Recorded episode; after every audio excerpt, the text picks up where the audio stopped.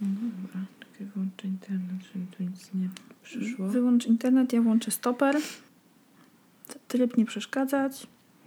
Ty musisz czytać pytania. Ja muszę czytać pytania. Bo jak ja mam stoper, to mogę albo stoperować, tak, ja będę, albo czytać pytania. Będę czytać pytania, ale musimy zacząć chyba, nie? Bo się żegnałyśmy ostatnio. Tak, no nagrywamy jakby Zofię. Od poprzedniego odcinka nie było, to jest w ogóle... Inny... Minęły dwa tygodnie, dobra. Minęły dwa tygodnie, tak. No nie czujesz tego? Upływ czasu. Uhu.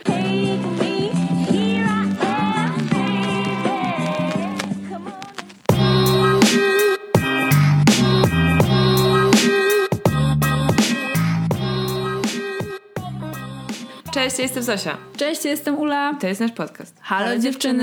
dziewczyny. Cześć, wracamy dzisiaj z odcinkiem o terapii. Część druga.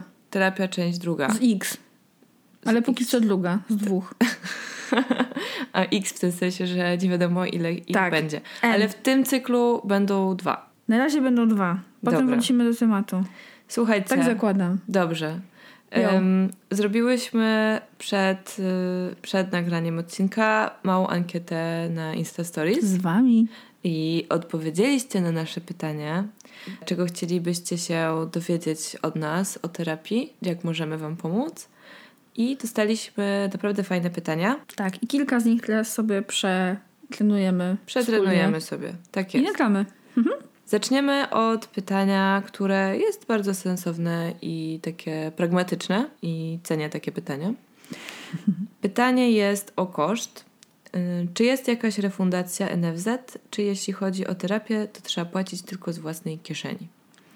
No, no już o koszcie gadałyśmy trochę w poprzednim odcinku, ale możemy to tak. powtórzyć. Jakby obydwie z Zofią chodzimy na terapię prywatnie i zawsze chodziłyśmy na terapię prywatnie. Chodzimy na nią w Warszawie, ja raz w tygodniu, Zofia dwa razy w tygodniu i jest to Nie, koszt... raz na dwa tygodnie. Prawda, raz na dwa tygodnie. Skuzi.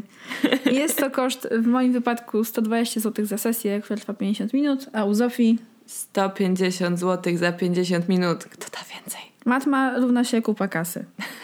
Dużo pieniędzy to kosztuje, więc pytanie pragmatyczne, jak najbardziej sensowne, czy można... Yy... Czy można taniej? Czy, czy można, można taniej? Darmo? Można.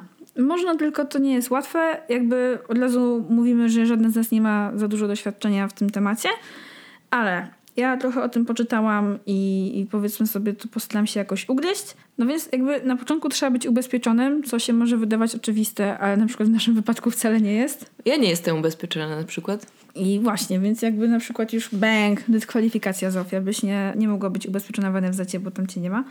Więc wydaje się, że to jest jakby spoko, to jest dopiero pierwszy płotek do przeskoczenia, bo plus jest taki, że nie ma, jakby musisz mieć skierowanie, mhm. co może być drugim problemem. Na przykład mój lekarz internista nigdy nie daje skierowań i muszę go zmienić, chociażby z tego powodu. Więc jeszcze trzeba mieć skierowanie do tego, więc to nie jest tak, że idziesz sobie z ulicy i siema, chcę terapię. Po trzecie, okej, okay, nie ma rejonizacji, więc jakby możesz iść do innej dzielnicy albo innego miasta, co nie zmienia faktu, że wiecie, tak jak się śmiejemy z tego naszego N F Z-u, N F Z-u, że wszędzie się na wszystko czeka, no to tutaj też musicie się uzbroić w cierpliwość i nikt wam pewnie nie powie, czy to będzie oczekiwanie kilkutygodniowe, kilkumiesięczne, czy rok, czy półtora roku, żeby iść na tą terapię. I oprócz tego możecie mieć bardzo ograniczoną liczbę spotkań, mhm. bo to wcale nie musi być co tydzień, tylko może być rzadziej. W terapii indywidualnej zwłaszcza to wszystko zależy właśnie od waszego lekarza, kliniki, rejonu, okręgu. I preferowane, znaczy preferowane to jest bardzo słabe słowo, ale jest dużo więcej takich refundowanych źródeł pomocy dla ludzi, którzy borykają się z różnymi uzależnieniami oraz dla D D A, dla słuchaczy alkoholików i w ogóle w tym temacie. Także na przykład ja bym się nie kwalifikowała pod te rzeczy. Ja również się nie kwalifikuję pod te rzeczy. Ale jakby tak, to jest możliwe. Na pewno to jest spoko. Może nam się uda w przyszłości znaleźć taką osobę i z nią może pogadać, żeby trochę mhm. te nasze doświadczenia... Jakby szczerze nie mam po prostu doświadczenia, więc jakby to wszystko, o czym mówiłem, możecie sobie wygooglać i jakby właśnie to za was zrobiłyśmy w tym momencie, ale jakby tutaj niestety nie możemy powiedzieć nic więcej. Ja z kolei na przykład gadałam z koleżanką, która z jakiś czas pracowała w szpitalu, tam na Sobieskiego. Mhm. I faktycznie ta na przykład terapia jest jakby absolutnym elementem podstawowym pracy, no ale tam faktycznie są pacjenci, że tak powiem, na stałe. Instytut Neurologii to się nazywa. Jest to po prostu szpital psychiatryczny. I tam jest terapia grupowa i indywidualna i jakby, no bo to jest po prostu element leczenia, ale no to... Trzeba tam zamieszkać. Dokładnie. Więc jakby tyle w en ef zecie. Jeżeli macie na przykład jakieś swoje informacje, źródła albo macie z tym doświadczenie, to dajcie nam znać. Tak, bo to byłoby fajnie wiedzieć i jest to interesujące, a może komuś to pomoże. Czy lecimy do następnego mm-hmm. pytania? Wydaje mi się, że tak. Dobra. Mamy następne pytanie, na, którego odpowiedzieć postar- na które postaramy się odpowiedzieć najlepiej jak umiemy, ale niestety ono się trochę ucięło w tej ankiecie. Tak, ale damy radę jakoś z tym, co mamy. Będziemy pracować z tym, co mamy. Pytanie brzmi, ja mam zawsze obawy przed wizytą, że trafię na niewłaściwą osobę. No i o tym trochę już gadałyśmy w poprzednim... Ale wróćmy. W poprzednim odcinku, ale może ktoś nie słuchał, to wrócimy do tego. Jest to zrozumiały strach. Ciężko jest jakby pójść do obcej osoby i otworzyć się i zacząć opowiadać o sobie. Natomiast właściwie nie ma innego wyjścia, jeżeli jesteś zdecydowana, zdecydowany na terapię, to po prostu musisz się z tym wybranym przez ciebie terapeutą bądź terapeutką spotkać. Nie ma innej drogi. Tak jak już mówiłam wcześniej, o niektórych, na pewno nie wszystkich, na przykład o mojej terapeutce nie ma zbyt wielu informacji w internecie, mhm. ale o wielu terapeutach i terapeutkach po prostu można poczytać. Jeżeli oni są członkami różnego rodzaju, nie wiem, stowarzyszeń, czy pracują w jakichś instytutach. Niektórzy pracują też w publicznych jakichś przychodniach, tak. poradniach, albo udzielają się jako wolontariusze, nie wiem, w różnego rodzaju fundacjach, jako wsparcie psychologiczne. To zawsze można coś o nich poczytać i często jest też zdjęcie. Można się jakoś z tą twarzą wcześniej oswoić. To jest zrozumiałe. Jakby w ogóle wydaje się to abstrakcyjne pójść do obcej osoby i nagle się przed nią otwierać i opowiadać o swoim dzieciństwie. Jakby ten aspekt y, płacenia za tą wizytę mhm. też dodatkowo może, może albo uspokajać, tak? No bo tutaj przychodzę właśnie jak do lekarza i płacę za konkretną usługę, ale może też być krępujący. Dla mnie na początku to było trochę krępujące, że chodzę mhm. do obcej osoby, daję jej pieniądze i opowiadam, co mi tam gra w serduszku. Żebym nie słuchała. Tak, żebym nie słuchała. No. Zresztą tak. tak jak Carrie Bradshaw powiedziała w Sex and the City, yy, nie potrzebuję terapeuty, przecież mam was, wskazując na swoje przyjaciółki, na co one powiedziały mm, mm, my już nie mamy siły, my już nie damy rady. Więc yy, jakby to powiedzieć, no trzeba po prostu... poszukać więcej informacji. Jeżeli boisz się trafić na niewłaściwą osobę, to po prostu wybierz taką, która ma bardzo dobre opinie od pacjentów, nie wiem, jest znana. To może być wtedy trochę droższe. Mm, prawdopodobnie. Może tak być. Ale na przykład moja przyjaciółka szukała terapeutki właśnie online i znalazła taką po prostu wymarzoną, która absolutnie zajmuje się tym obszarem, którym mhm. ta dziewczyna akurat chce się zająć w swojej terapii najbardziej. Wiadomo, że pewnie się też zajmie pozostałymi w miejscu, które jej pasuje, tak żeby miała niedaleko z pracy, także wszystko jakby wiecie, da się to jak najbardziej pod siebie, to jest usługa, którą się kupuje, więc po prostu trzeba znaleźć najwłaściwszą dla siebie opcję. Lepszego usługodawcę. No. Ale jednocześnie też się nie zleżać, bo możesz się nie trafić za pierwszym razem, ani za drugim razem i warto jest po prostu poświęcić ten czas i te pieniądze mhm. na to szukanie i na to sprawdzanie, żeby po prostu cały proces potem przejść z osobą, która będzie do tego najwłaściwsza dla nas. Zaczęłam się zastanawiać w ogóle, czy to nie jest trochę tak jak z randkowaniem, że wiesz, pójdziesz na jedną randkę i nie zaiskrzy, więc idziesz z kimś innym na drugą, aż po prostu zaiskrzy i jedziecie dalej. Może. Ale w sumie nie tak wiem, czy to jest jakaś super właściwa analogia? No, trochę jest tak, że musi z tym terapeutą zaiskrzyć w jakiś sposób. Szczególnie, że niektóre terapie właśnie opierają się na budowaniu bardzo silnej więzi między terapeutą mhm. a, nie wiem, ja nie lubię tego nazwać pacjentem, klientem, bo właśnie to wskazuje na chorą osobę. Tak. Raczej, właśnie dla mnie raczej nazwa klient jest adekwatna, mhm. chociaż nie brzmi to przyjemnie, mhm. ale raczej czuję się klientką niż pacjentką. Więc, no... Są takie rodzaje terapii, które zakładają silną więź. Nie chodzi o jakieś uzależnienie, ani o, nie wiem, relację osobistą, ale nie umiem tego lepiej wytłumaczyć, bo po raz enty powtarzamy, nie jesteśmy ekspertami. No tak, ale właśnie dokładnie jakby statystycznie może ci się nie udać znaleźć za pierwszym razem tej osoby i keep on going, keep on trying. A jak ci się uda, to super, to polecę ją dalej. To dajcie nam znać. Okay. Czy mamy tu coś jeszcze do dodania? Ja już nic więcej nie mam do dodania. Ula, wszystko idziemy pięknie po prostu powiedziałaś. Z... Jak burza. Jak burza. Dawaj, Zofia, dalej. Dobra. Może ja teraz przeczytam. Dobra, czytaj. O, to jest super pytanie. Bardzo mi się spodobało. E, czy bać się terapii, czy to nie jest otwarcie puszki Pandory? Zosia na trzy cztery. Tak! tak! To jest otwarcie puszki Pandory. To jest... Turbo, słuchajcie, wyobraźcie sobie, że jesteście taką po prostu e, mulą czy muszelką i po prostu się otwieracie przed kimś i jesteście cali po prostu granatowaci i miękcy w środku i ktoś to kłuje wykałaczką. O, man. I to jest dokładnie to. I jeszcze za to płacicie, idzie tam z własnej woli i jeszcze musicie mieć z tego profity. Nie, no to jest oczywiście duże uproszczenie i się śmieję, ale to jest turbo otwarcie puszki Pandory. I wiecie, jakby w mitologii wszystko uciekło z puszki Pandory i została tylko nadzieja, więc może warto szukać jakiegoś pocieszenia w tym. Piękna analogia. Piękna. Dokładnie, y- ale no tak, to jakby, słuchajcie, no wylatuje z was dużo rzeczy, ze mnie przynajmniej, znaczy nie wiem, co będzie wylatywało z was. Ze mnie wylatują różne rzeczy i część to są duże zaskoczenia, często negatywne, mm. ale też czasami pozytywne. Ogólnie czuję się, że staję się z... miesiące na miesiąc, bo na pewno nie z sesji na sesję, silniejsza, bardziej ogarnięta w swoich własnych tematach. Lepsza się po prostu staje, staje się lepszą osobą. Myślę, że wiele moich bliskich osób to po prostu zauważyło też.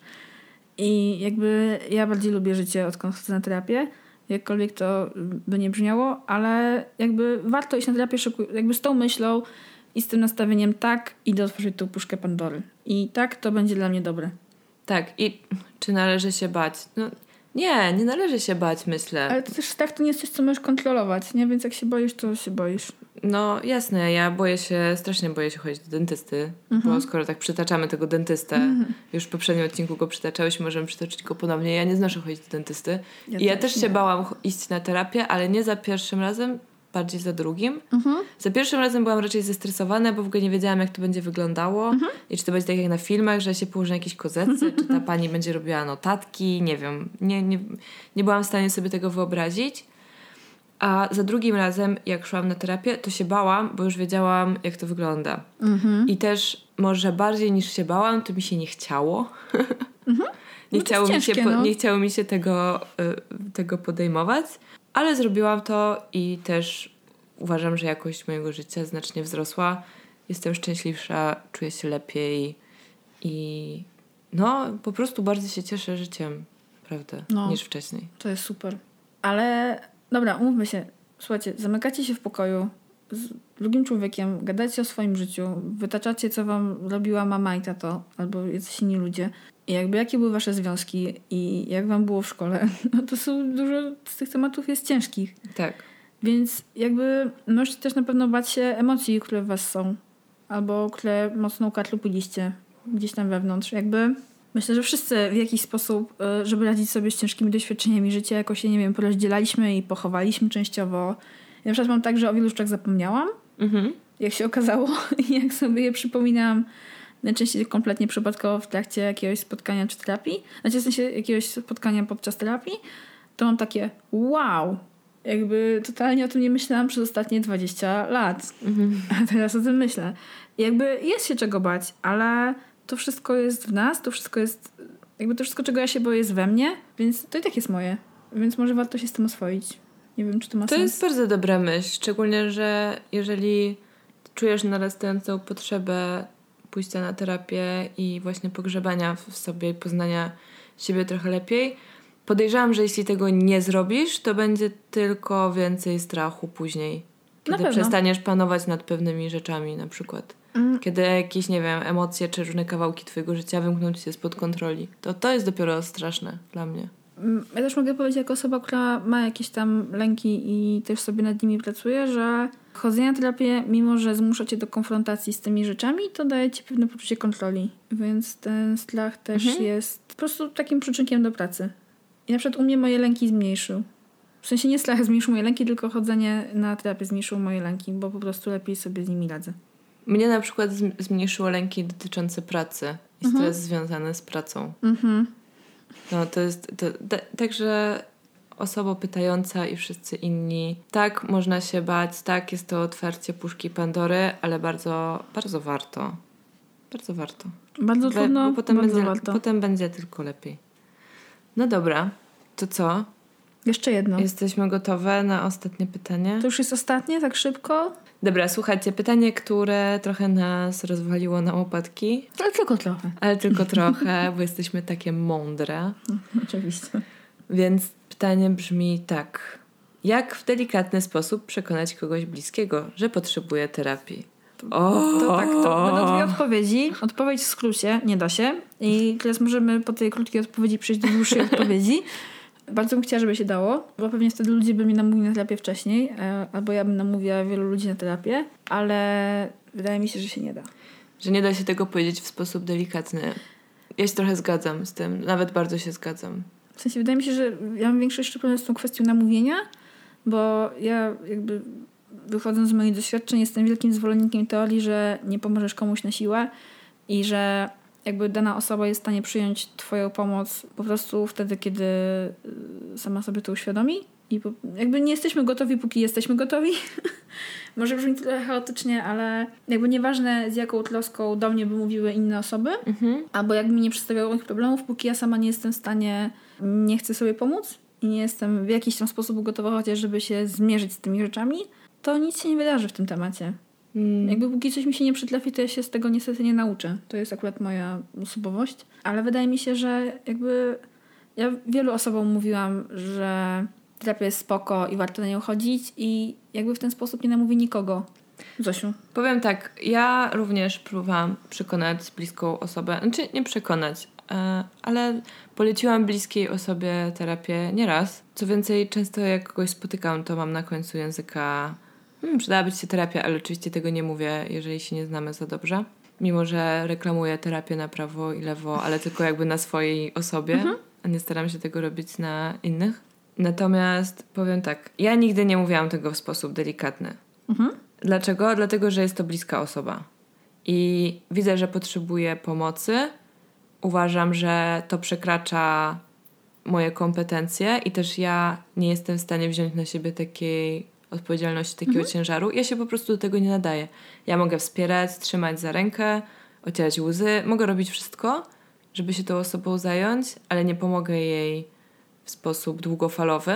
Dlatego zawsze mówiłam wprost, kiedy już sobie nie radziłam z taką sytuacją, że słuchaj, wydaje mi się, że potrzebujesz kogoś, kto będzie w stanie ci pomóc lepiej i nie jestem to ja, jest to specjalista bądź specjalistka.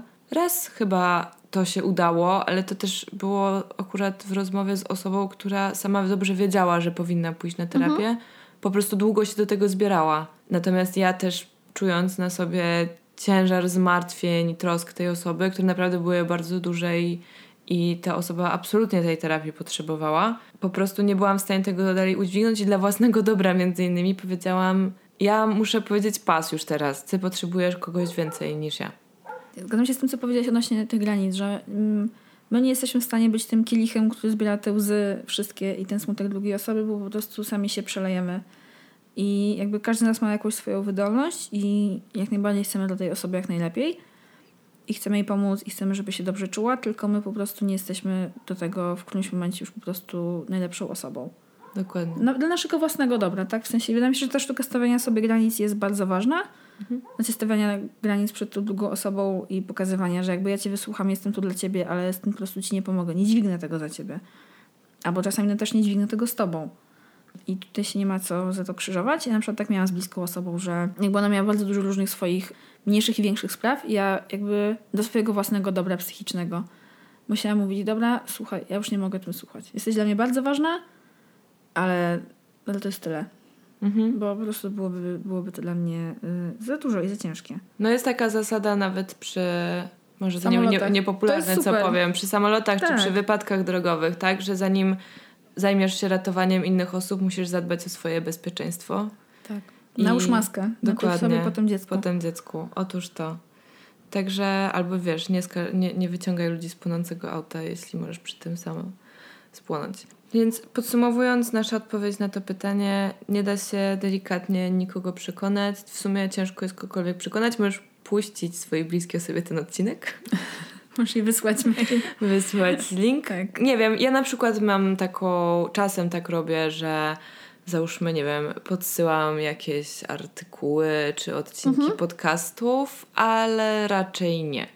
nie możesz oczekiwać, że ta osoba zmieni swój sposób postępowania Dokładnie. pod twojej sugestii. Dokładnie. Zawsze staram się po prostu reklamować terapię tylko i wyłącznie na własnej osobie, ale no, no tak jak już powiedziałyśmy, jeżeli ktoś nie jest gotowy na to, to na tą terapię sam z siebie ani za czyjąś namową nie pójdzie, mhm.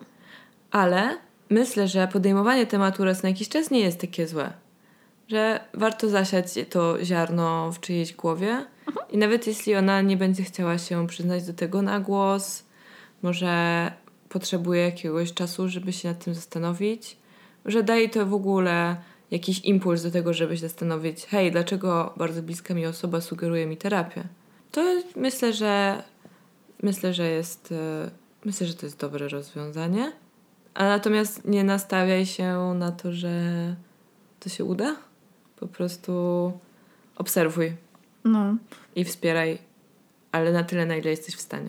Dokładnie. Ja też na przykład wybrałam taki sposób jakby reklamowania terapii, że świadczę sobą i no to jest tak jak na przykład, no ja też jestem wegetarianką i jakbym wszystkim mówiła, że to, co jedzą na talerzu właśnie podczas obiadu ze mną, to jest, nie wiem, martwe zwierzę i w ogóle to bym nikogo nie zachęciła do tego, żeby ograniczyć mięso, bo to jest po prostu ciężkie do słuchania i nikt tego nie chce słuchać. I tak samo myślę, że nikt nie chce słuchać, jakbyś, jakbyśmy do gardła wpychali komuś terapię, tylko warto po prostu świadczyć sobą i swoim progresem, swoim postępem. I no nie wiem, bliscy to zauważał, tak jak mówiliśmy wcześniej, po prostu nasi bliscy, Zosi i moi, zauważyli, że po terapii jesteśmy lepszymi osobami do przebywania i w ogóle. To oczywiście nie jest naszą główną motywacją, ale jest miłym mm-hmm. bonusem, który się pojawia przy terapii. Ale jednocześnie absolutnie nie możesz, jakby nie, nie można namawiać drugiej osoby, żeby poszła na terapię dla twojego dobra. Bo... Znaczy to jest absolutnie bez sensu.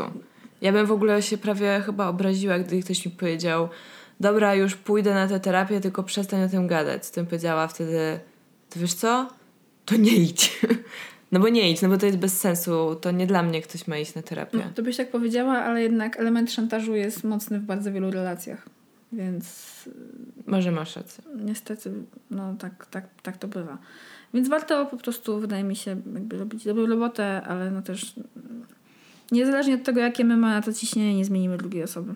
I nasze sugestie, nie wiem, póki nie jesteśmy hipnotyzerami chyba po prostu, to no, mogą nie mieć takiej skuteczności, jaką byśmy chciały, żeby miały.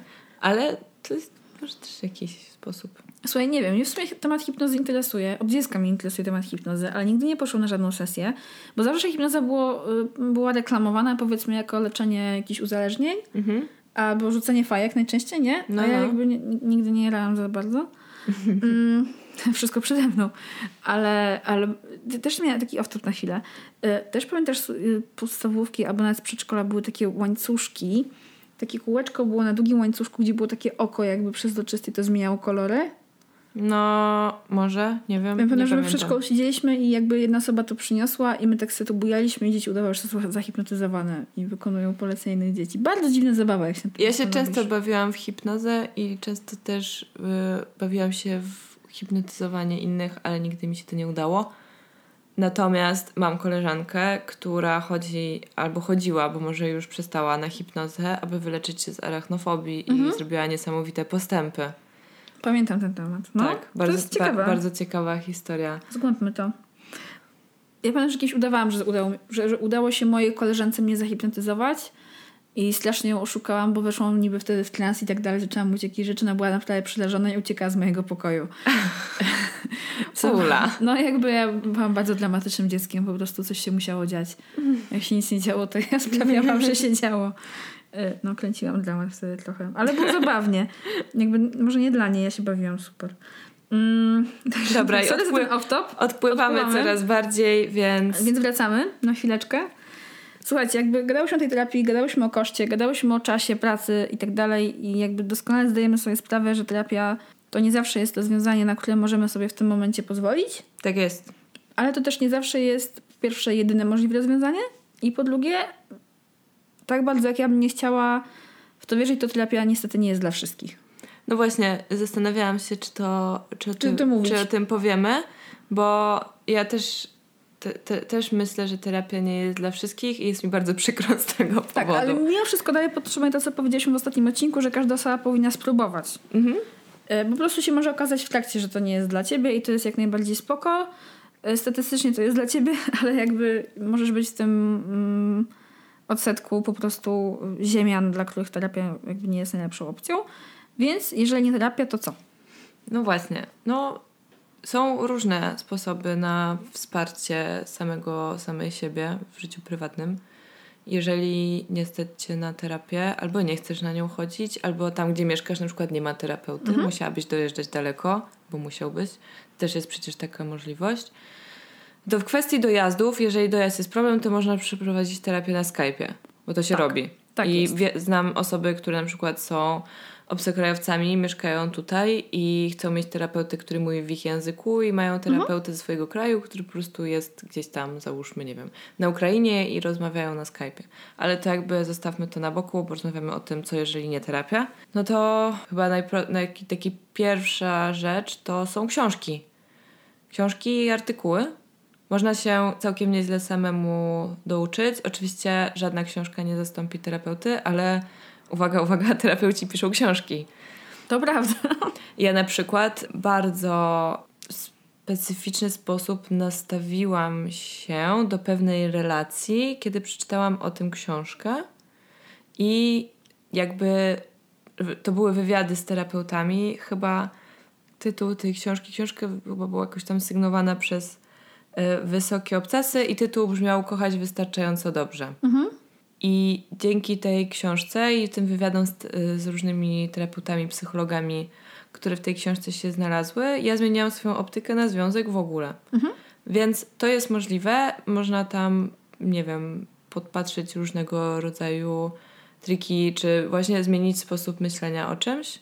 Więc jakby to chyba byłaby pierwsza rzecz, jaką bym doradziła. Wywiady z psychologami są super, bo często opowiadają wtedy o konkretnych przypadkach różnych mhm. pacjentów, i to jest ciekawe, bo można, nie wiem, w tym przypadku zobaczyć siebie i potem grzebać tym dalej na zasadzie researchu, szukać podobnych case'ów i dowiadywać się, co się, co, co się dzieje z takimi osobami. Ja bym tylko ostrzegła, że tak jak przy wyborze terapeuty możesz trafić na szarlatana, to tak przy wyborze lektury możesz trafić na szkodliwą wręcz lekturę, bo tych podręczników mm-hmm.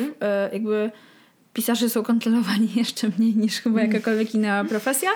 Słusznie poniekąd, ale to też rodzi jakby absolutny brak kontroli nad całym segmentem self-help booków, mm-hmm. których na pewno wiele z nich to są wartościowe pozycje, ale wydaje mi się, że równie wiele to mogą być po prostu rzeczy pisane dla mamony, y, jakby niekon- niekoniecznie mogą mieć wasz dobry interes y, na celu. Mimo wszystko. Albo mogą być jakoś, wiecie, takim psychologicznym miksem bardzo wielu rzeczy, które może niekoniecznie zawsze powinny iść w parze. No ale tu zawsze przychodzi nam z kolei, wiesz, na odsiecz po prostu wujek Google. Myślałam, że powiesz zdrowy rozsądek. Um, który mi byś na przykład często wyłączył przy lekturze takich książek, bo one są często takie absolutystyczne. Okej, okay. Ja raczej myślałam jeszcze o etapie właśnie szukania recenzji, recenzji. Uh-huh, uh-huh. Właśnie szukasz recenzji różnych osób, może warto sprawdzić wydawnictwo i inne pozycje wydane przez to wydawnictwo, czy wydają jakikolwiek chłam jak leci, łącznie z harle- harlekinami, czy na przykład jest to jakieś specjalistyczne, no bo są wydawnictwa, które specjalizują się tak. w konkretnej literaturze, więc sprawdzać, sprawdzać, sprawdzać i dopiero później wydawać pieniądze na książkę, zanim ci ją kupi. Albo wypożyczyć, nie lepiej. Można wypożyczyć w bibliotece, jeśli jest w bibliotece. Też dobry pomysł. Tak, ja na przykład wypożyczałam swojego czasu z biblioteki dużo książek, zwłaszcza, że jakby ja akurat równolegle do terapii staram się polepszyć moją relację z ciałem w bardzo jakby szerokim mm, kontekście, i dużo fajnych książek o różnych technikach właśnie radzenia sobie z ciałem i z emocjami, które się w ciele gromadzą, po prostu zapożyczyłam z biblioteki, i tą wiedzę z książek zapożyczyłam do mózgu z kolei i uskuteczniam, więc jakby też nie zawsze jakby nie zawsze jest potrzebna ta druga osoba, ale miło jak jest.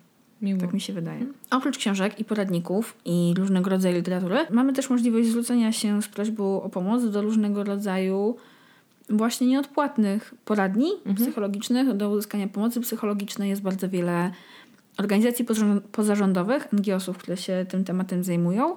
Często też są, to są bardzo wyspecjalizowane jednostki, które na przykład część ma uzależnienia typu alkoholizm czy narkomania, cokolwiek innego. Część to są rzeczy, które y, są związane na przykład z tożsamością seksualną. Mogą być też, jeżeli jesteś ofiarą przemocy. Dokładnie. To absolutnie jakby są miejsca, do których możesz się zgłosić i tam pomoc zostanie ci udzielona. Istnieją też telefony zaufania czy infolinie dla ofiar różnego rodzaju, nie wiem, czy przemocy, tak jak niebieska linia jest dla ofiar przemocy w rodzinie. Wiem, że telefon zaufania urywa się po prostu non-stop, ten dla nastolatków. Bardzo dużo dzieci i młodzież bardzo często z niego korzysta. Nawet jakby, wiecie, siedząc w domu i mając za ścianą rodziców. Mhm.